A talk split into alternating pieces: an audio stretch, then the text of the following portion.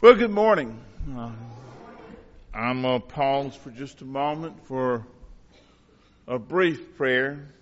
May the words of my mouth and the meditations of my heart be acceptable unto you, O Lord, my strength and my redeemer. Lord, we ask your blessings upon the service. May the message be your message and may it speak to our hearts. In Jesus' name, amen. I want to thank you for the opportunity to stand here behind this pulpit today and to share from the Word of God with you.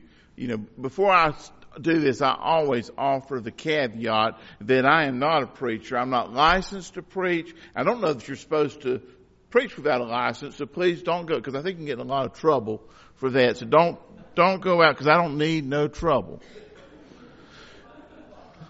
But I am a raconteur a storyteller, you know, a, a, a teacher. And so I'm going to teach and I'm going to use my approach this morning that very closely resembles the approach that I used in the classroom. Now I invited several of my students to come. I don't reckon they wanted, I mean, they have me five days a week. I figured they need a day of rest. But, um, so I'm going to tell a few stories. I'm going to show some PowerPoint slides. I'm going to read instructions from the textbook. I hope you brought your textbook to class. Because for the past several weeks, we have been uh, working on a series of lessons about Jesus the Savior. During Sunday school, we've been studying the decision that Jesus made to travel from Judea or from Galilee to Judea. The scripture is pretty clear about this thing that Jesus embarked on this journey uh, knowing full well the fate of what lay in store for him in Jerusalem. Jesus knew who he was. He understood his purpose. He was able to see the, the big picture. And the Bible tells us that once he set his face toward Jerusalem, everything he did began to point toward the cross. Mark's gospel tells us of three occasions where Jesus specifically warns his disciples of his impending death and his resurrection. Interestingly enough, in all three of these instances, the disciples are concentrating on themselves rather than on Jesus' mission. His mission is the Messiah, the Savior. Rather than focusing on the task at hand, the disciples are distracted by their own interest and ambitions. It was a function of their mindset, of, of their attitude, if you will. They were looking at things from human perspectives and not a heavenly perspective. The first example we find is up at Caesarea in Philippi. The mountainous region there in the northern part of Palestine where you have the headwaters of the Jordan River. It was there that Jesus asked the question, who do you say that I am? And Simon Peter replied, you're the Messiah. You're the Christ, the Son of the living God. So let's look at Mark's version of the story. In Mark chapter 8 verses 31 through 33. Jesus then began to teach them that the Son of Man must suffer many things and be re- rejected by the elders, the chief priests, and the teachers of the law, and that he must be killed and after three days rise again. He spoke plainly about this, and Peter took him aside and began to rebuke him. But when Jesus turned and he looked at his disciples, he rebuked Peter. Get behind me, Satan, he said.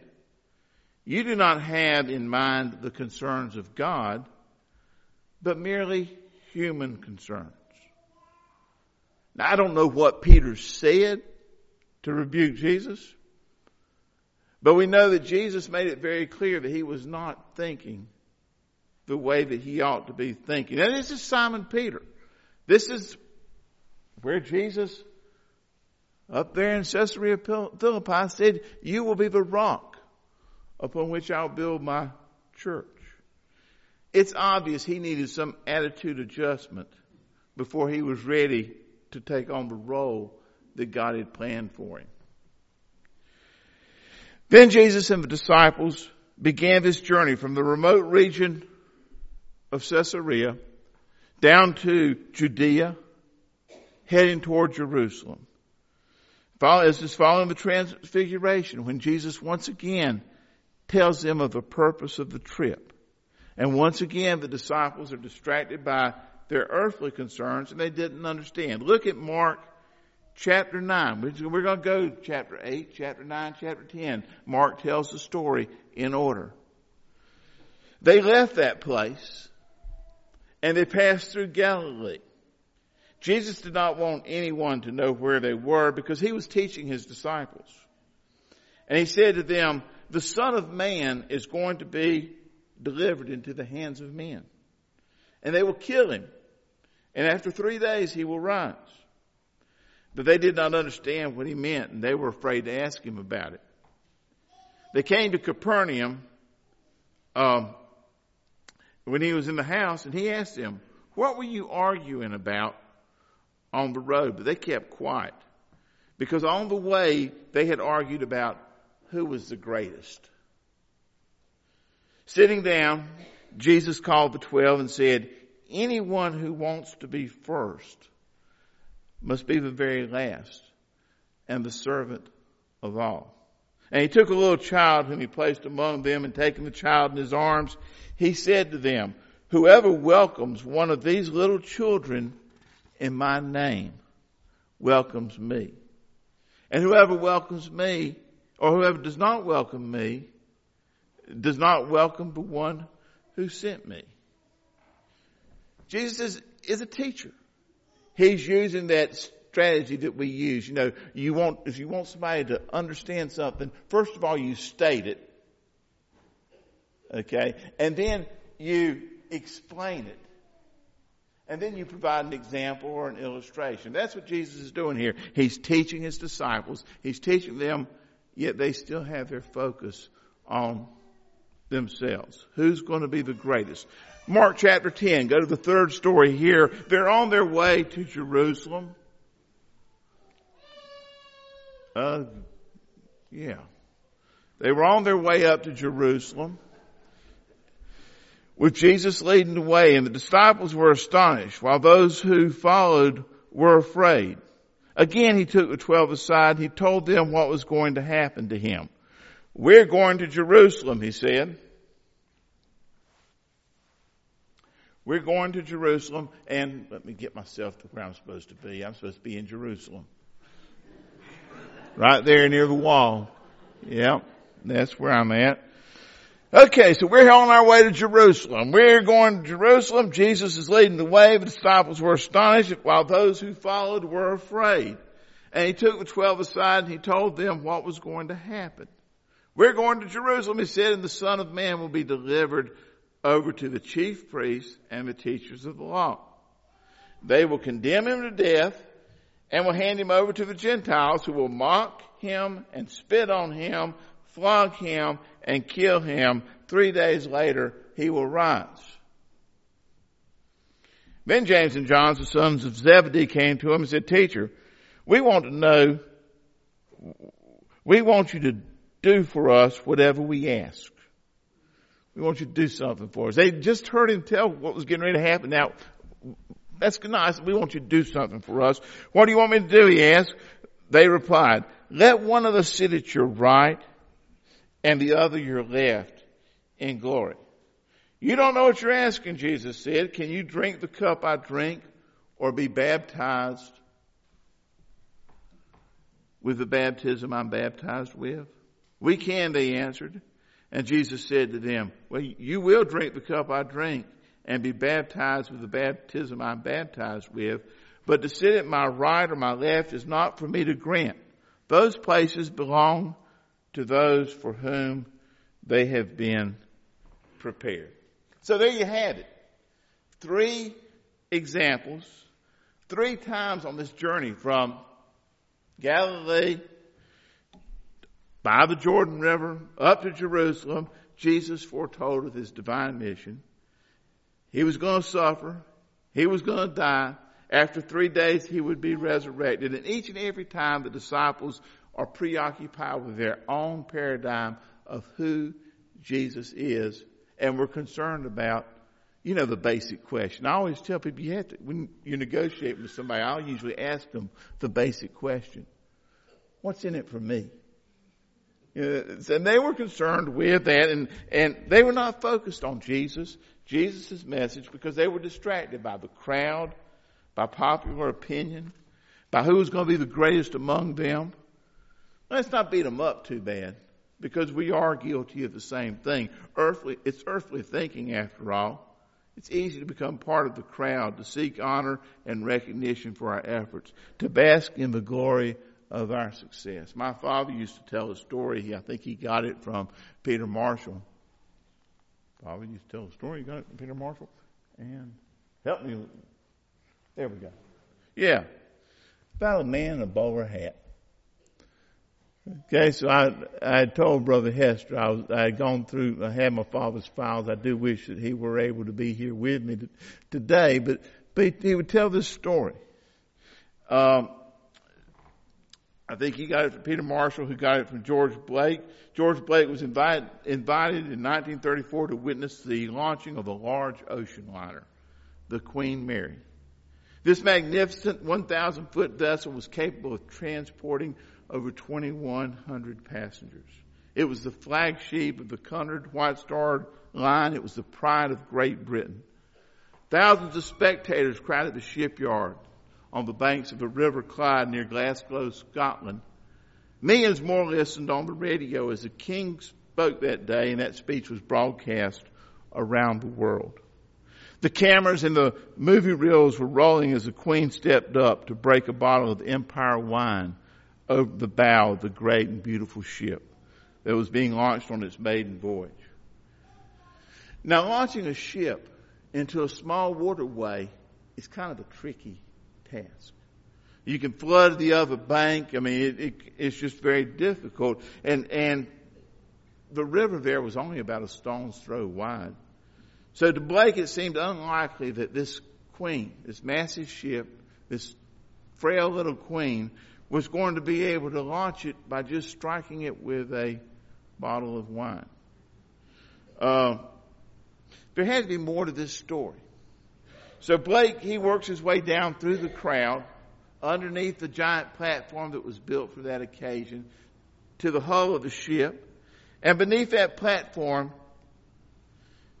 he found a sturdy man dressed in a traditional bowler hat, standing all alone. He was the shipyard manager. This isn't the shipyard manager. He's actually was used to be the governor of Kentucky in the 1920s. But do you know how hard it is to find a man with a bowler hat? You never let the truth get in the way of a good PowerPoint slide. Okay, but anyway, so that full disclosure made, um, he, Blake watched this man, unnoticed by the crowd, but, but all important, as he quietly removed his hat and his overcoat.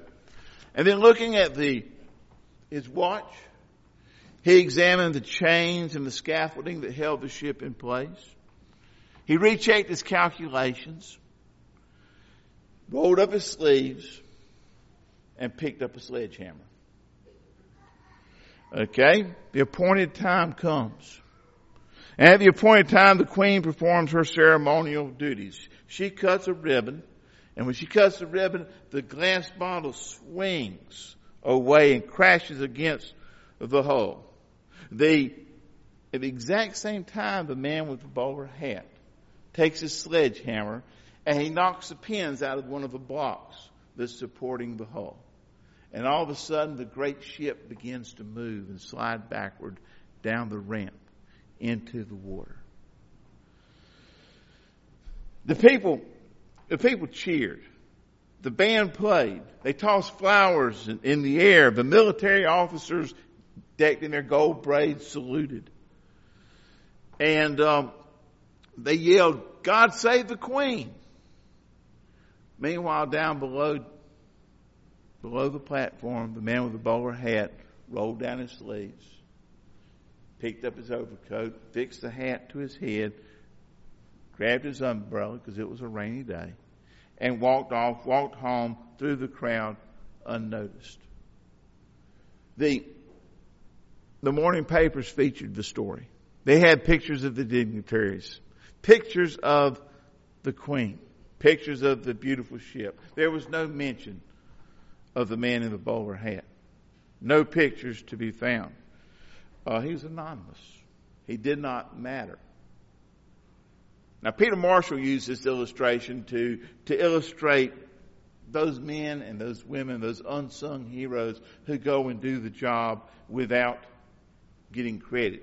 He said there's something in the heart of a man standing beneath the platform watching the great ship go down into the water which publicity cannot provide and money cannot buy. It's the lasting reward, the enduring prize that in the end goes to the man in the bowler hat. That's why I like, it's a lesson in humility and in sacrifice and being part of the team and being part of something bigger than yourself and doing the job that has to be done. It's like being an offensive lineman playing football. Which is why, I, you know, if an offensive lineman, if you're not penalized for holding, no one knows who you are. You, you're never going to get your name in the paper. Um, but you're an important part of the team.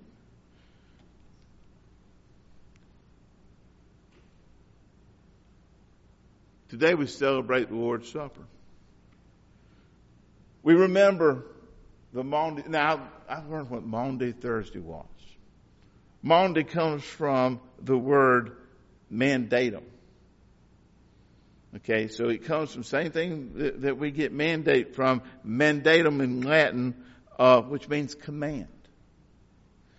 And so on Command Thursday, we're reminded that Jesus in the upper room gathered his disciples together for the Passover meal, and he told them, A new commandment I give to you. John chapter 13, 34. A new commandment I give to you to love one another just as I have loved you. You're also to love one another. Jesus gave a command, and then, you know, you, you, you're supposed to make the statement and then you're supposed to explain it. Jesus said you take on the role of a servant, and he provided a great illustration. John chapter 3, verses 3 through 17. Jesus, knowing that the Father had given all things into his hands, and that he'd come from God and was going back to God, rose from the supper.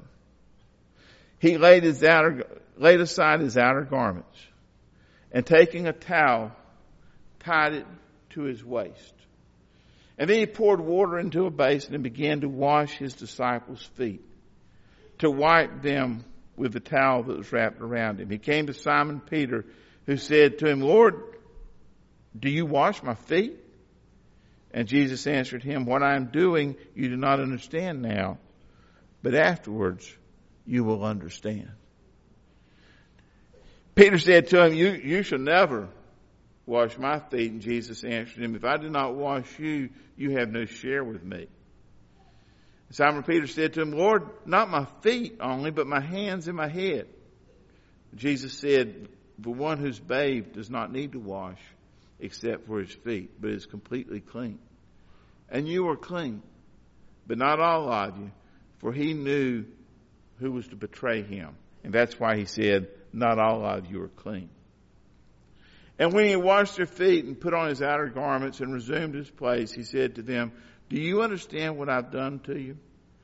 You call me teacher and Lord, and you are right, for so I am. If I then, your Lord and your teacher, have washed your feet, you also ought to wash one another's feet. For I've given you an example that you should also do as I have done to you. Truly I say to you, the servant is not greater than his master, nor is a messenger greater than the one who sent him. If you know these things, you're blessed. Nancy tells me that I get too many ideas in my head. And I start running when I'm doing something like this. My poor students tell me this too.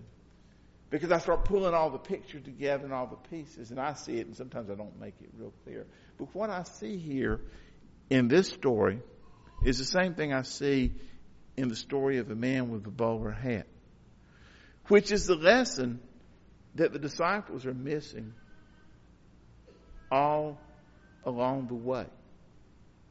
And that is, there's something bigger than one person. Jesus knew his purpose was bigger than him. He had, he was going to give his life for all of humanity. He knew the magnitude of the sacrifice. And in the same way, the man with the bowler hat doesn't worry about the praise and glory. In the same way, the disciples should have been focused on their opportunities with the, the Messiah. They knew the Messiah, the, the, the Savior. Jesus wasn't distracted by the world. Oh, he was, he went across after they left. He would go over to the Mount of Olives and he would struggle. Father, let this cup pass. But he would also, in the end, look at it through that heavenly perspective. Not my will, but thy will be done. See, at the end of the day, it's all about attitude. It's about the recognition that there's a higher calling, something bigger, and Jesus calls us into action. We're to love one another. We're to go and share his love. He provides an example, the example of a humble servant. The servant who gives up his rights for others. The servant who becomes less so that others can become more. The servant who is obedient and humble. Paul would put it this way. If there's any encouragement in Christ, any comfort from love, any participation in the Spirit, any affection and sympathy, complete my joy by being of the same mind and having the same love and being in full accord and of one mind. Do nothing from self ambition or conceit, but in humility count others more significant than yourselves. Let each of you look not onto his own interest, but also to the interest of others. Have this mind among yourselves, which is yours in Christ Jesus, who, though he was in the form of God, did not count equality with God to be a thing to be grasped, but emptied himself by taking the form of a servant. And he humbled himself by becoming obedient to the point of death, even death on the cross. Therefore God has highly exalted him and bestowed upon him the name that is above every name, that at the name of Jesus every knee should bow in heaven and on earth and under the earth, and every tongue confess that Jesus Christ is Lord to the glory of God.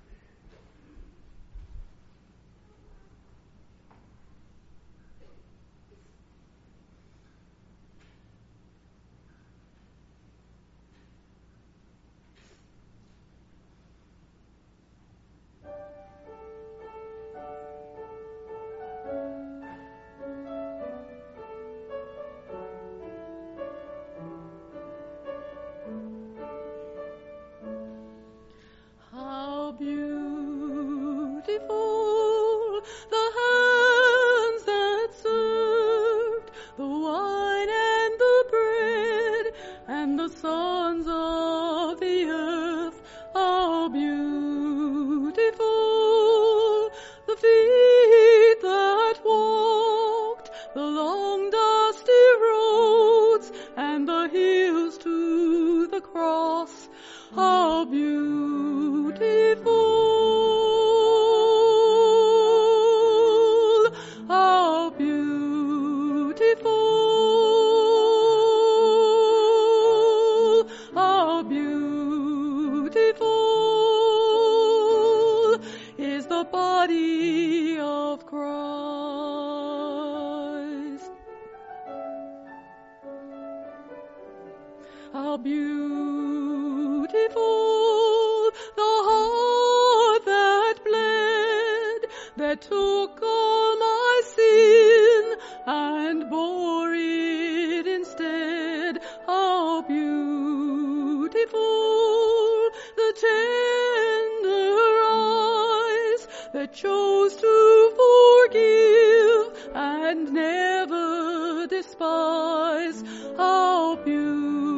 对付。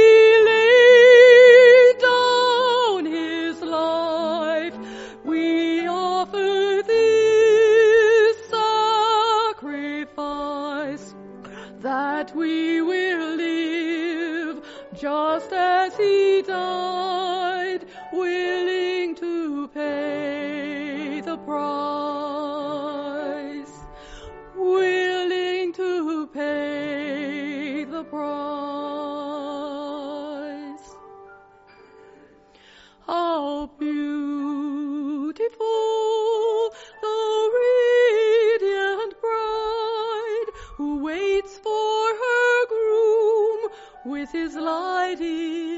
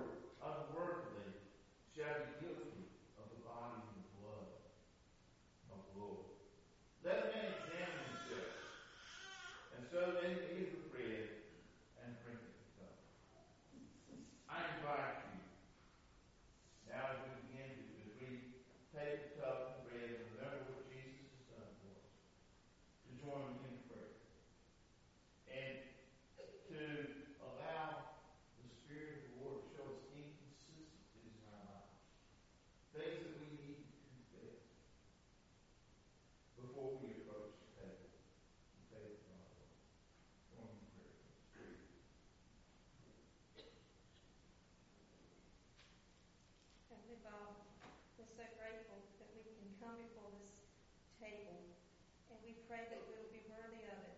Please re- re- forgive us of our sins, and I pray that we'll examine our hearts, and that we will um, try to do our best to be worthy of this sacrifice that you have made for us. Thank you for Heavenly Father for the sacrifice of your body and for in your blood. And we just pray that we will completely um, glorify your name